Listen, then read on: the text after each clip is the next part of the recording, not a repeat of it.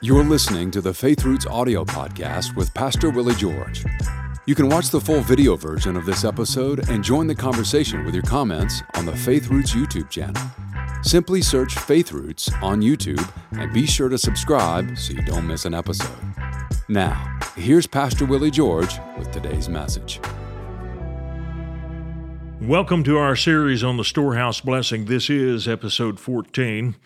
And I hope you've enjoyed these. I hope you've been challenged by them. In fact, I hope maybe you've even been made to feel a little bit uncomfortable. Because when God is developing you and taking you to new ground, there's a little bit of discomfort with that.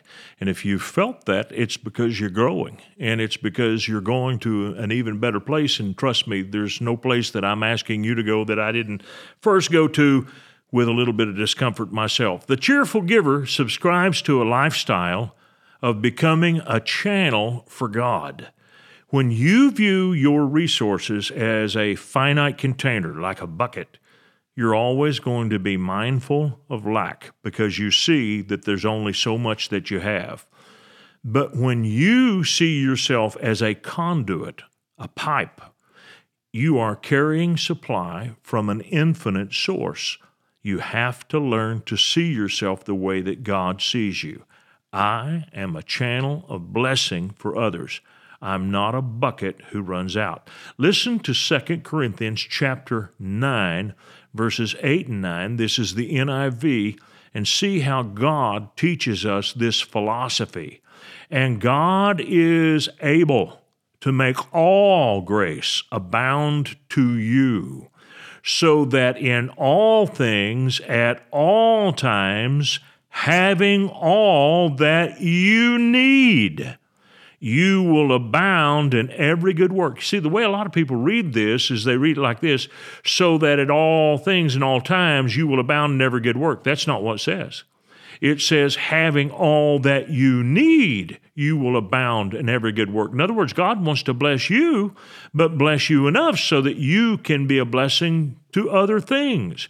As it is written, He has scattered His gifts to the poor, His righteousness endures forever.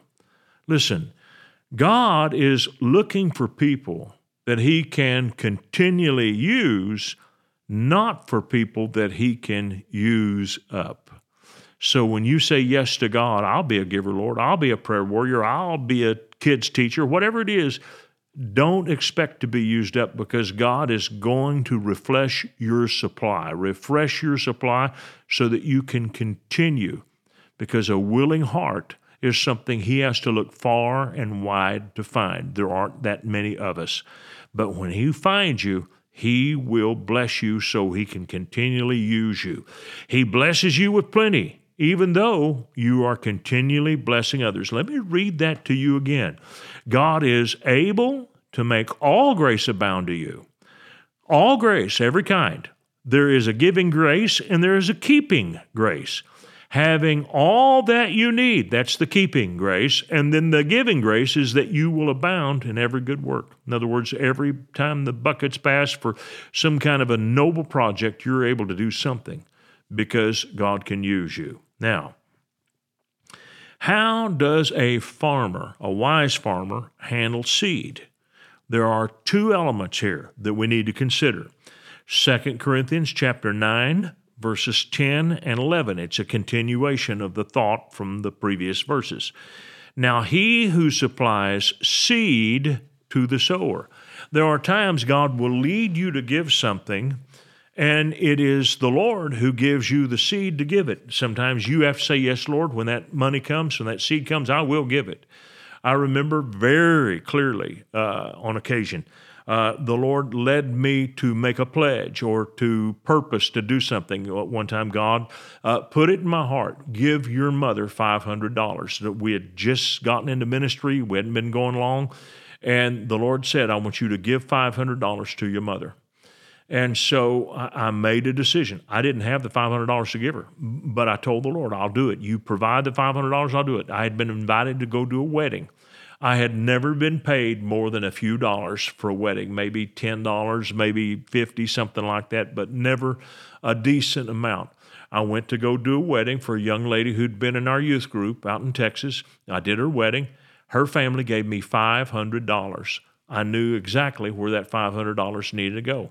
I immediately turned around, put that in our bank account, and sent the check to my mother for the $500 that he'd told me to give. So I made a decision to give that $500 before I had it, but then God provided that money to me.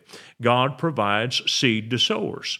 And when you are given the seed and you don't sow it, and He gives it, the money to you, but you don't sow it, uh, you won't be getting much of that in the future. So now he who supplies seed to the sower and bread for food, now that's what you get to keep. God doesn't want to take everything that comes to you. God wants to bless you with enough to supply all of your needs, and that's what a wise farmer does with seed. He understands some of the seed I'm going to use for bread, and some of it I'm going to replant. I can't replant everything. I've got to keep back some to feed my family, to take care of us, because we can't have a farm if we're so weak we can't even go out to the field to plow. So I've got to have the bread for food. So God's not asking for everything you own, but what you've got to learn to do is to be open to what He challenges you with, because He wants to prove to you that you cannot outgive Him. He will give seed to the sower and bread for food, and will also supply and increase your store of seed, and will enlarge the harvest of your righteousness. In other words, not only are you seeing a material increase, but there is a spiritual development taking place where that you are gaining more and more insight into money and into God's character. You will be made rich in every way so that you can be generous on every occasion, and through us, your generosity will result in thanksgiving to God. Now, when Paul is talking about this, he is still talking about that special relief offering for the church at Jerusalem that had been so generous in giving to missionaries and apostles and disciples to go out and preach to the Gentile world. They supported that. These people owed their salvation to the church that sent the workers to them. And a lot of people don't understand that. They don't realize that even though Christ died for our sins and He's the one who saved us, somebody else had to pay to get the gospel to us. Somebody had to make an attempt, and in many cases, it cost a good deal of money. A rich person, by God's definition, is one whose needs are met and one who has seed to sow in every good work. That's what these verses teach. So you're rich in God's eyes if you have needs met and seed to sow.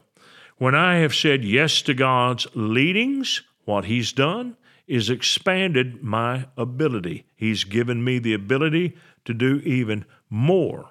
Now, in the beginning days, I started out with giving smaller amounts.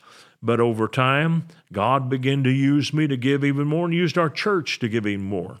I remember about 10, 15 years ago, the Holy Spirit spoke to me and said, One of your missionaries, I'll tell you it was, is Jack Harris. He's a great missionary and he's been very effective in India and Indonesia, all over uh, Southeast Asia.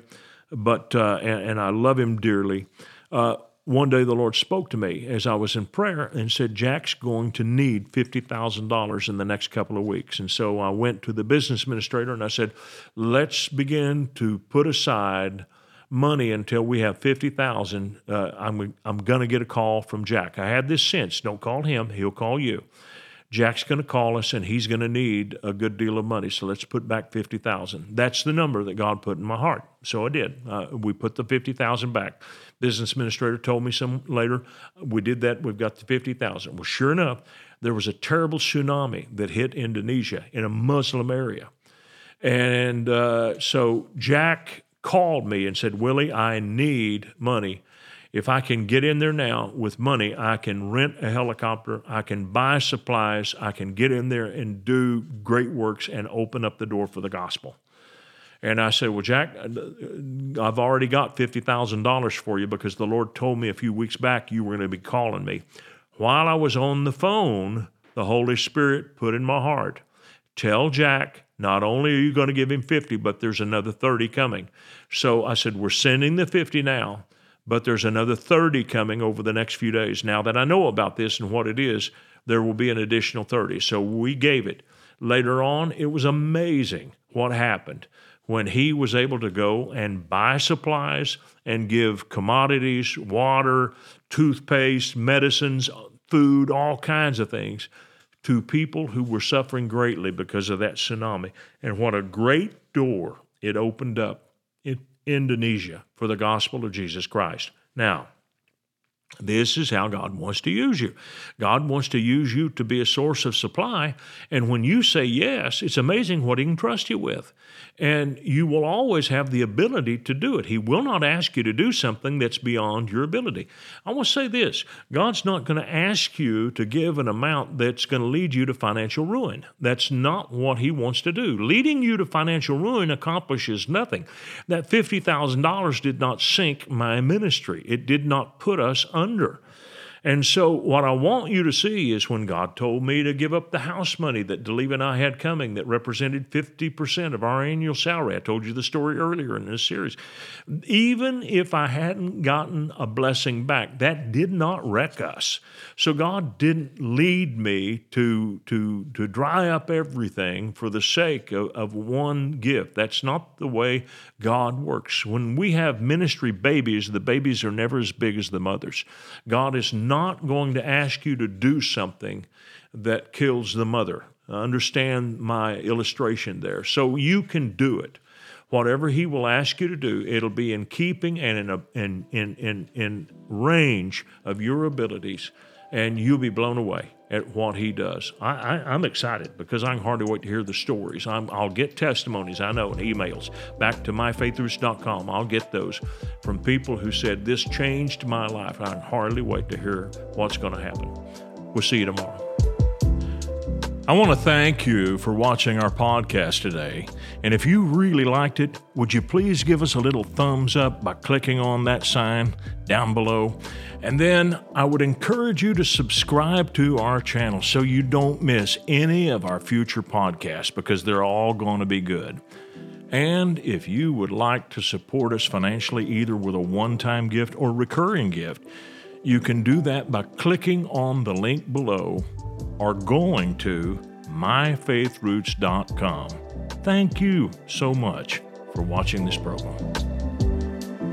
We hope this message has been a blessing to you. Ratings and reviews help us reach more people, so take a moment to leave a review on your podcast app and consider sharing an episode with a friend or family member that needs to be built up and encouraged in the Lord today. Thank you for listening.